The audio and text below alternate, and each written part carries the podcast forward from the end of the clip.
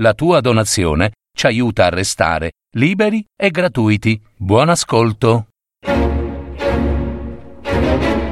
Mitologia. Storie degli dei, di amori, inganni ed eroi. Adattamento e messa in voce di Gaetano Marino. parolidistorie.net.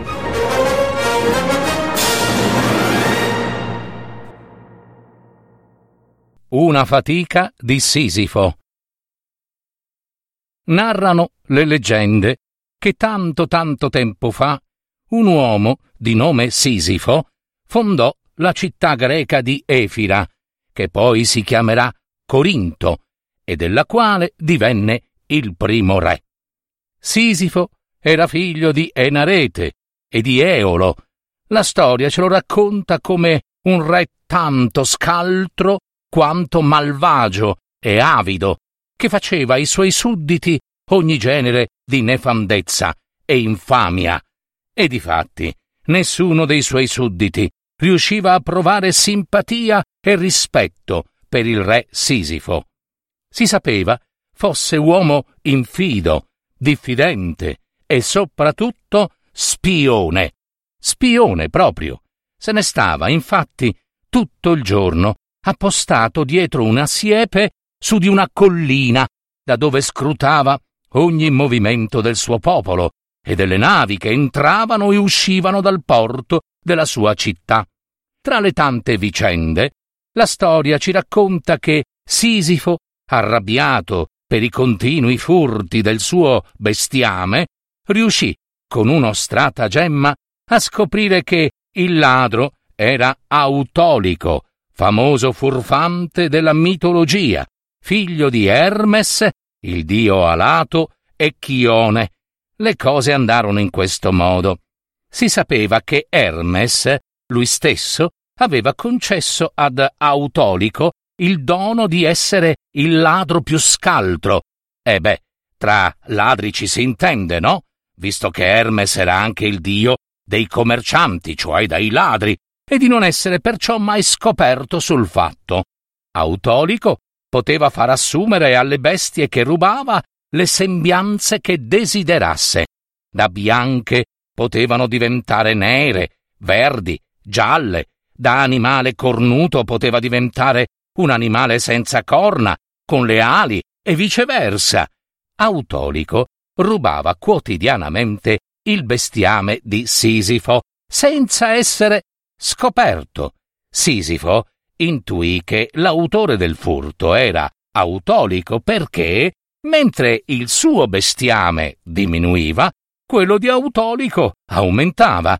Sì, per essere sicuro, allora, Sisifo fece una cosa. E che cosa? Un segno sotto gli zoccoli delle sue bestie. Autolico lo derubò nel solito modo, ma Sisifo, recatosi da lui, scoprì le sue bestie e se le riprese. Sisifo successivamente conobbe Anticlea, cioè figlia di Autolico, con la quale ebbe una notte d'amore con l'inganno e la forza, senza dunque il consenso della fanciulla. La donna, poco dopo, fu data in sposa a Laerte e da lei nacque Ulisse, il quale, secondo alcuni autori, sarebbe figlio di Sisifo e non di Laerte. Da questa paternità deriva appunto la grande astuzia di Ulisse, e infatti si dice l'astuto Odisseo. Sisifo fu persino un ricattatore senza pietà, né scrupoli, nemmeno di fronte a Zeus. Ebbe ritegno. Accadde una mattina. Sisifo se ne stava, come sempre, in agguato, al solito posto sulla collina, quando, d'improvviso, gli passò dinanzi agli occhi un'aquila enorme che volava velocissima verso la costa del mare. Il rapace teneva tra i suoi artigli ben salda una preda, ma Sisifo intuì subito che quella non era un'aquila solita e ciò che teneva imprigionata tra gli artigli non era una preda da cibo, come di solito poteva essere, che ne so, un leprotto o un vitello o una marmotta magari. No, quell'aquila era Zeus, che aveva preso le sembianze di un'aquila, ed era questa una sua vecchia abitudine, si sa, e quella preda non era un animale, no, quella era una fanciulla, la ninfa Egina, la giovane figlia del dio fiume Asopo. Il padre di tutti gli dei, Zeus, aveva rapito la fanciulla per farne la sua amante, come suo solito, e se la stava portando in una delle tante caverne che circondavano le coste di Corinto. Ebbene, Sisifo non ci pensò nemmeno un momento. Volle subito trarre vantaggio da quel rapimento segreto. Trattò e si accordò con il dio fiume Asopo, che cercava disperatamente la figliuola Egina, chiedendogli in cambio del nome del rapitore della figlia una fonte d'acqua dolce per la sua città di Corinto. Asopo accettò l'accordo e fece sgorgare così dal nulla all'improvviso nella città di Corinto, appunto, la fonte Peirene. Quello stesso giorno Asopo si precipitò sulle coste di Corinto e grazie al proprio fiuto trovò la caverna dove Zeus ed Egina s'erano appartati. D'un tratto, alle grida di richiamo del padre, la ninfa Egina riconobbe subito la sua voce e gli corse incontro. Oh, padre mio, sono qui! Asopo abbracciò la propria figlia, commosso, e la baciò, disperato. Stai bene, figlia mia, stai bene? Oh sì, padre mio, sto bene. Chi c'è con te? Oh no, nessuno, padre, nessuno. Mi sono persa nella notte e ho trovato rifugio in questa grotta. Taci, figlia! So tutto, sai, da Sisifo, il re di Corinto. Egli m'ha detto d'un'aquila e della sua preda. Dov'è quel rapitore di fanciulle? La ninfa Egina avvampò dalla vergogna. Il dio fiume Asopo gridò: «Dov'è Zeus?» E la ninfa Egina abbassò lo sguardo e rimase muta. «Non importa, lo troverò!»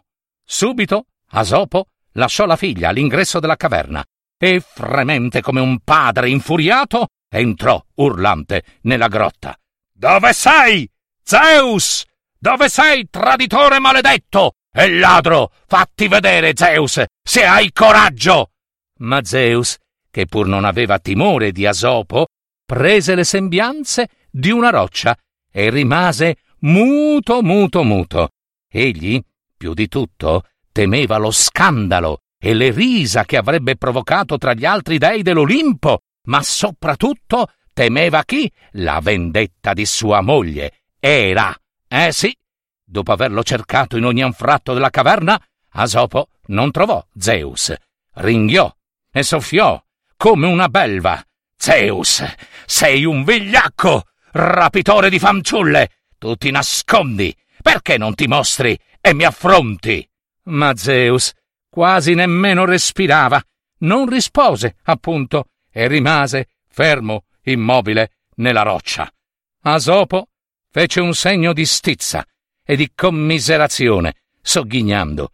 Poi prese sua figlia Egina e se ne tornò al fiume. Zeus, che aveva sentito dalla bocca di Asopo il nome di Sisifo, si sentì umiliato e si infuriò. Subito chiamò il suo fratello Ade, al quale ordinò di incatenare e portare via la vita a Sisifo, dandogli una punizione esemplare per aver tradito il re degli dei. Insomma, lo voleva morto. Ma ancora una volta Sisifo mostrò la sua astuzia.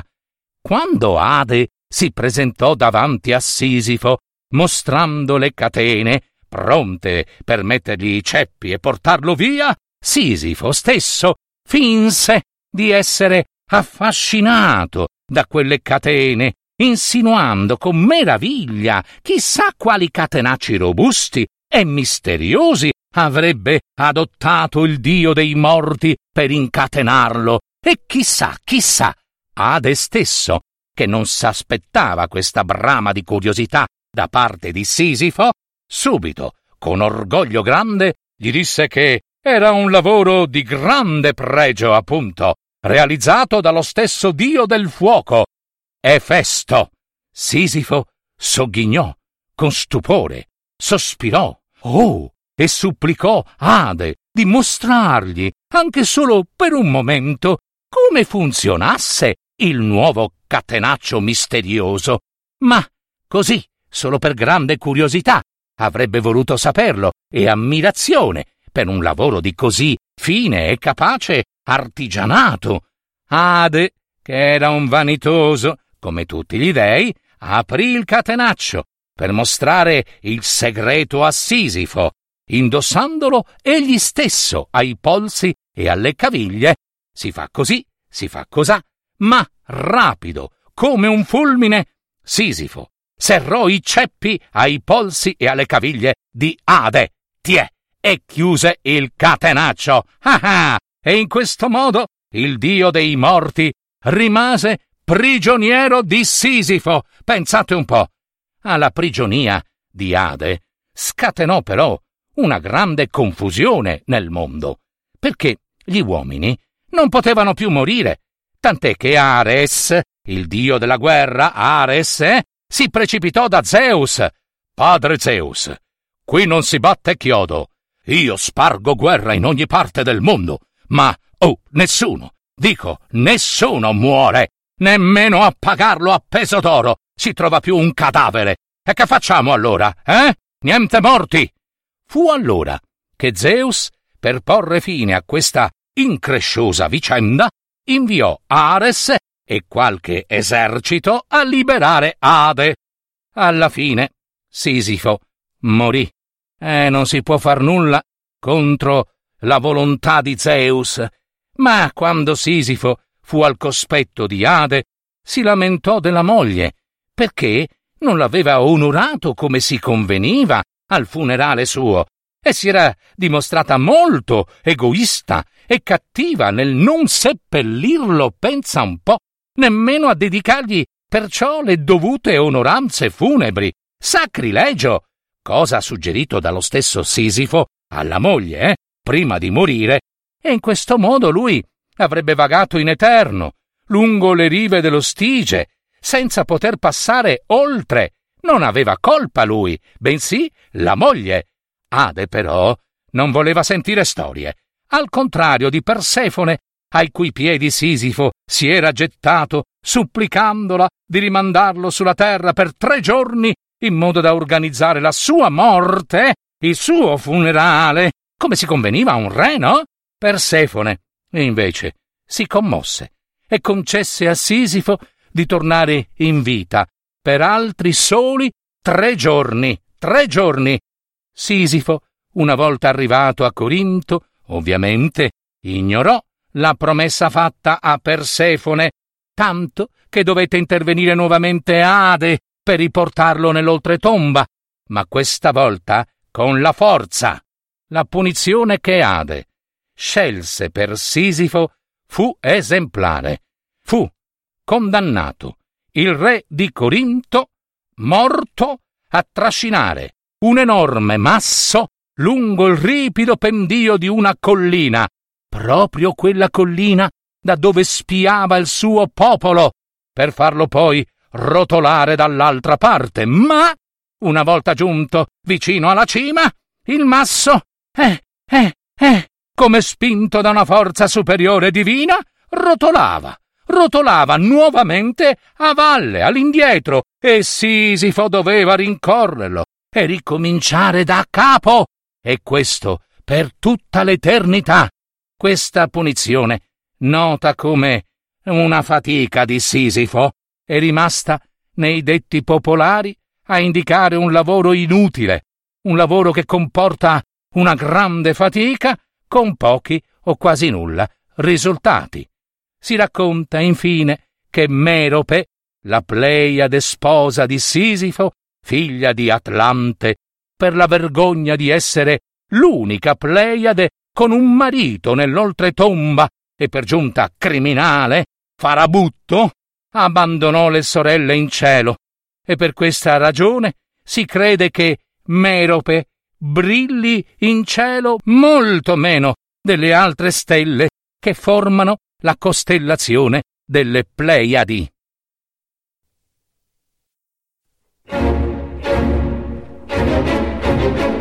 Avete ascoltato Mitologia, storie degli dei, di amori, inganni ed eroi.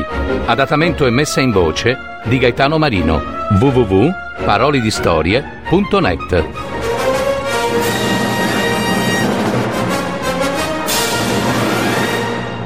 Registrazione effettuata presso gli studi della Piccola Sartoria dei Teatri.